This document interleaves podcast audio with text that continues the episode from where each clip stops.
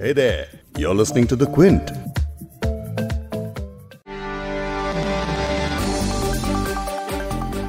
GDP के ताज़ा आंकड़े यानी इस फाइनेंशियल ईयर के पहले क्वार्टर के जो नंबर सामने आए हैं उन्हें लेकर बनने वाली हेडलाइंस कुछ इस तरह से सुनाई दे रही हैं।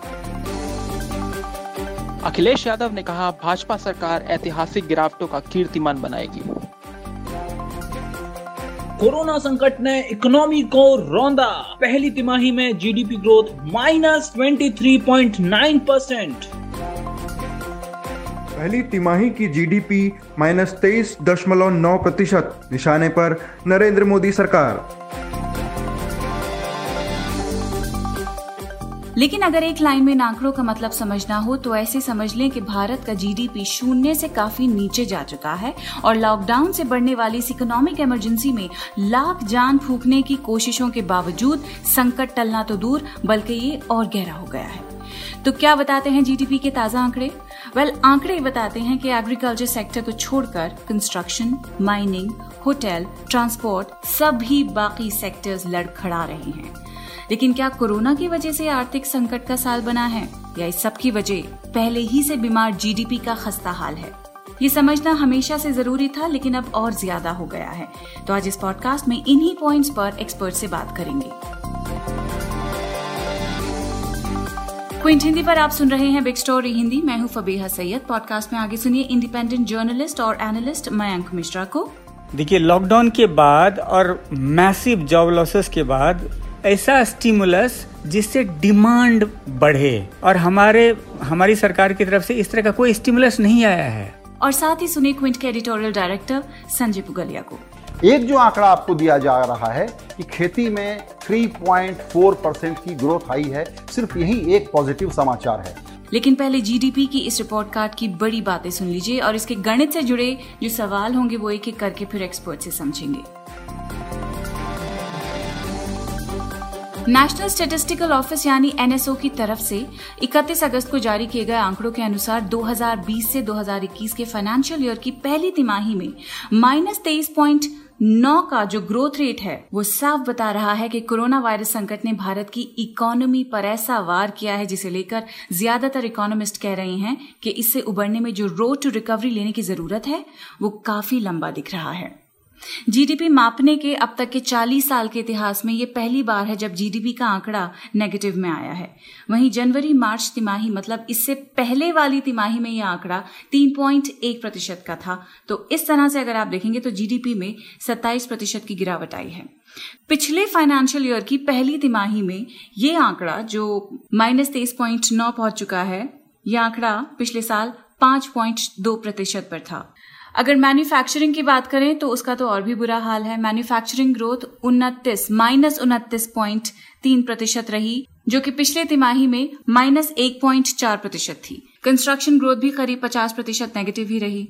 तो ये तीनों सेक्टर्स लेबर का इस्तेमाल करते हैं। यानी ये अनऑर्गेनाइज सेक्टर्स हैं जिन्हें चलाया ही दिहाड़ी मजदूरों के दम पर जाता है। पिछले साल इसी क्वार्टर के आंकड़ों और इस साल के आंकड़ों से अगर आप कंपेयर करेंगे तो साफ़ दिखेगा कि कितने लोगों की नौकरियाँ गई होंगी। माइनस में इस नंबर का आना इसी बात की तरफ़ इशारा है। ब्लूमबर्ग के 15 इकोनॉमिस्ट के सर्वे के मुताबिक अनुमान ये था कि अप्रैल, जून 2020 में इकोनॉमी 19.2 प्रतिशत तक गिर सकती है। लेकिन अब इस पहले क्वार्टर के आंकड़े जारी होने के बाद भी कुछ इकोनॉमिस्ट का मानना यह है कि ये पूरी तस्वीर नहीं है। आईसीआरए के प्रिंसिपल इकोनॉमिस्ट आदिति नायर ने रॉयटर्स को बताया कि ये साफ़ है कि इकोनॉमी में इतनी बड़ी गिरावट कोरोना संकट की वजह से लगे लॉकडाउन की वजह से आई है। लेकिन हम सबने, यानी जो इकोनॉमिस्ट हैं, जो एक्सपर्ट्स हैं, उन्होंने अनुमान यही जताया था कि इकोनॉमी में करीब 25 फ़ीसदी का कॉन्ट्रैक्शन देखने को मिलेगा और वही हुआ है। हालाँकि एमएसएमई और इनफॉर्मल सेक्टर का जब डेटा आएगा तो तस्वीर और साफ़ होगी और ये आंकड़े और नीचे जा सकते हैं। अब इन आंकड़ों के बारे में बात करते हैं इंडिपेंडेंट जर्नलिस्ट और economy and business analyst Mayank Mishra से। इनिशियल लॉकडाउन के बाद एक इन्फ्लुएंशियल डेली में बहुत ही फ़ेमस कॉलमिस्ट ने कॉलम लिखा था। उसमें उसकी मुख्य बात ये थी कि जिस तरह से लॉकडाउन लगाया गया है we may end up with worst of both worlds उनके कहने का मतलब था कि कोरोना पे हो सकता है कंट्रोल वो होगा कि नहीं होगा, ये अननोन है। लेकिन जिस तरह से लॉकडाउन इम्पोज किया गया है इकोनॉमी का बर्बाद होना तय है। और अभी जो जीडीपी का आंकड़ा आया है, उससे एक बड़ा इंडिकेशन हमको मिला है कि इकोनॉमी में कितना डैमेज हुआ है। बात यह है कि इसके बाद आशंका ये जताई जा रही है कि इस फिगर का भी डाउनवर्ड रिवीजन होगा। वो क्यों होगा? क्योंकि ये सारा एस्टिमेट जो है ऑर्गेनाइज सेक्टर के आंकड़े के आधार पर एस्टिमेट लगाया गया है और उसी एस्टिमेट को एक्स्ट्रापोलेट कर दिया गया है अनऑर्गेनाइज सेक्टर पे। लेकिन हम सबको पता है और हम सबने जो देखा है, उसके हिसाब से अनऑर्गेनाइज सेक्टर पे जो इम्पैक्ट है, बहुत ही ज़्यादा सीवियर है। ऑर्गेनाइज सेक्टर ने फिर भी अपने आप को बचा लिया। लेकिन अनऑर्गेनाइज सेक्टर का जो इम्पैक्ट है लॉकडाउन का, उसको हम ठीक से एस्टिमेट नहीं कर पाए हैं। वो बहुत ही खराब है। इसीलिए ये जो 23 माइनस ट्वेंटी परसेंट का आंकड़ा आया है इसका डाउनवर्ड रिवीजन बहुत संभव है कि इसका डाउनवर्ड डाउनवर्ड रिवीजन होगा और और भी अगली नंबर ये हो सकता है। जीडीपी की रिपोर्ट बताती है कि एग्रीकल्चर और कृषि उत्पादन को छोड़कर बाकी सभी सेक्टर्स का हाल बेहाल है। लेकिन खेती की अगली तिमाही के डेटा में गिरावट मुमकिन बताई जा रही है। इस पॉइंट को समझा रहे हैं क्विंट के एडिटोरियल डायरेक्टर संजय पुगलिया जी। एक जो आंकड़ा आपको दिया जा रहा है कि खेती में 3.4 परसेंट की ग्रोथ आई है, सिर्फ़ यही एक पॉजिटिव समाचार है। तो समझ लीजिए, खेती की ग्रोथ और जो पब्लिक एक्सपेंडिचर है, उसके बल पर जो जीडीपी का कंपोजिशन बदलने वाला है, उसमें खजाने पर क्या खतरा आएगा? खजाने पर खतरा यह आएगा कि उनके पास टैक्स वसूली कम होगी टैक्स का कलेक्शन गिरेगा, यानी कि फ़िज़िकल डेफिसिट बढ़ेगा। और दूसरी तरफ़ एक नंबर पर और नज़र डालना ज़रूरी है, वो है टोटल मनी सप्लाई जिसको बोलते हैं, वो हमारा बढ़ करके इस वक्त हो गया है 11-12 परसेंट। यानी ये बताता है कि इन्फ्लेशन और बढ़ सकता है। 6-7 परसेंट का जो एक्सेप्टेबल लिमिट को क्रॉस कर रहा है, वो इन्फ्लेशन अभी है। और इन डेटा में दरअसल आप देखें, जो हमारे और आपके निजी अनुभव से हमको मालूम है कि महँगाई कितनी बढ़ गई है। इनकम गिर गई है और उसके बाद महँगाई बढ़ गई है। कृषि उत्पादन के आंकड़े में एक बात समझना और ज़रूरी है। जीडीपी का ये मेज़रमेंट प्राइस के आधार पर है, कीमतों के आधार पर है वॉल्यूम के आधार पर नहीं। तो ये जो नंबर बढ़ा हुआ दिख रहा है, इसको पुश करने में इन्फ्लेशन जो बढ़ा है, कीमतें बढ़ी हैं, उसका बड़ा रोल है। इसका अर्थ ये हुआ कि खेती की जो अगली तिमाही में जो अगर जो डेटा आएगा हो सकता है कि वो गिरा हुआ आए। यानी कि ये जो नंबर हैं, ये हमारी दर्दनाक हालत का पूरा चित्रण सही सही नहीं बताते।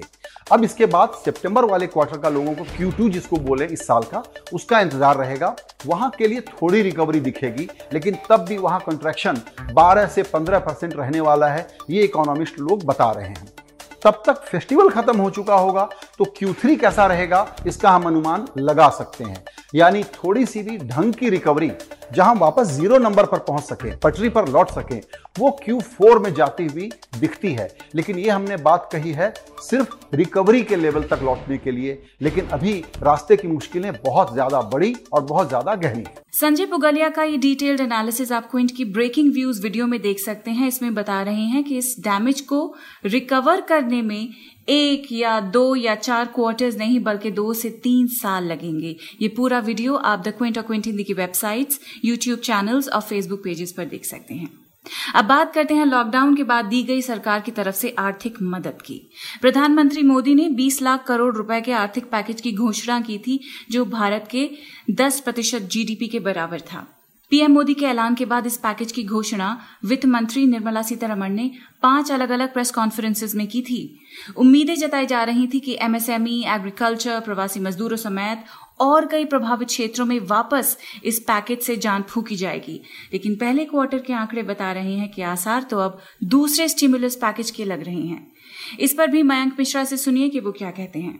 देखिए, लॉकडाउन के बाद और मैसिव जॉब लॉसेस के बाद किस तरह के स्टिमुलस की ज़रूरत थी, वो हम सबने डिस्कस किया हुआ है कि ऐसा स्टिमुलस जिससे डिमांड बढ़े। और हमारे, हमारी सरकार की तरफ़ से इस तरह का कोई स्टिमुलस नहीं आया है। या तो ना तो टैक्स टैक्स में छूट है और ना ही कैश ऑन हैंड देने की कोशिश की गई है। इसीलिए जो स्टिमुलस अनाउंस किया गया, उससे कॉन्ट्रैक्शन को रोकने में मदद मिलेगी। ये किसी को भी नहीं लगता था और वो इस आंकड़ा यही बताता है कि उस स्टिमुलस से हम डैमेज को कम नहीं कर पाए।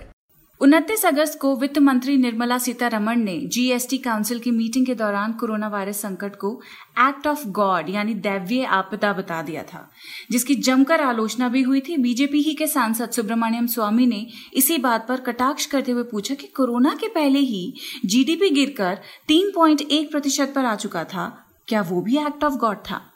अब ये सब आंकड़े देखते हुए ये जानना बड़ा ज़रूरी है कि क्या सच में महामारी ही ने हमें आर्थिक संकट के इस मुकाम पर लाकर खड़ा कर दिया है? या हमारी हालत पहले ही से खस्ता थी? एक एस्टिमेट के हिसाब से और वो एस्टिमेट आज ही रिलीज़ हुआ है, उसके हिसाब से पूरे साल का जो कॉन्ट्रैक्शन होगा, वो करीब 11 परसेंट का होगा। और इस मैसिव कॉन्ट्रैक्शन 23 परसेंट कॉन्ट्रैक्शन के बाद भी रिबाउंड हो, उसका आसार दिखता नहीं है। और उसकी दो वजह है। एक तो कि जुलाई का जो हमारे पास जो लेटेस्ट इन्फ्लेशन का नंबर है कंज्यूमर इन्फ्लेशन का नंबर है, वो भी बहुत अगली है, सात परसेंट। सोचिए कि जहाँ डिमांड नहीं है, वहाँ इन्फ्लेशन बढ़ रहा है तो वो क्लियर कट है कि सप्लाई साइड शॉक्स है। इसका मतलब कि डबल वैमी जिसको हम बोलते हैं कि हमारे जेब में पैसा नहीं है, लेकिन जब हम जो जो भी पैसा है, उसे अगर हम खरीदने जाते हैं तो वो सामान महँगा है डबल इम्पैक्ट है। मतलब कि इन्फ्लेशन भी बढ़ गया और जॉब लॉसेस की कहानी हम देख ही रहे हैं कि मैसिव जॉब लॉसेस है। ये दोनों डैम्पनर है और इसकी वजह से जो रिकवरी होगी, वो बड़ा म्यूटेड होगी और उसको उस रिकवरी को रूट इस रिकवरी को फॉर्म अप होने में टाइम लग सकता है। इसीलिए इस मैसिव कंट्रैक्शन के बाद से तत्काल रिबाउंड की उम्मीद तो हम छोड़ ही दें।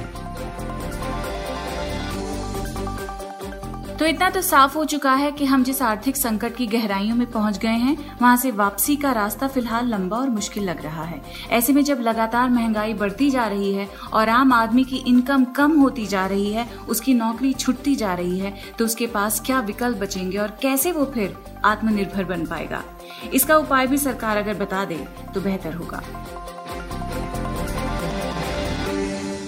इस पॉडकास्ट के एडिटर हैं संतोष कुमार और इसे प्रोड्यूस किया है फबीहा सैयद ने। अगर आपको बिग स्टोरी पॉडकास्ट सुनना पसंद है तो क्विंट हिंदी की वेबसाइट पर लॉग ऑन कीजिए और हमारे पॉडकास्ट सेक्शन का मज़ा लीजिए।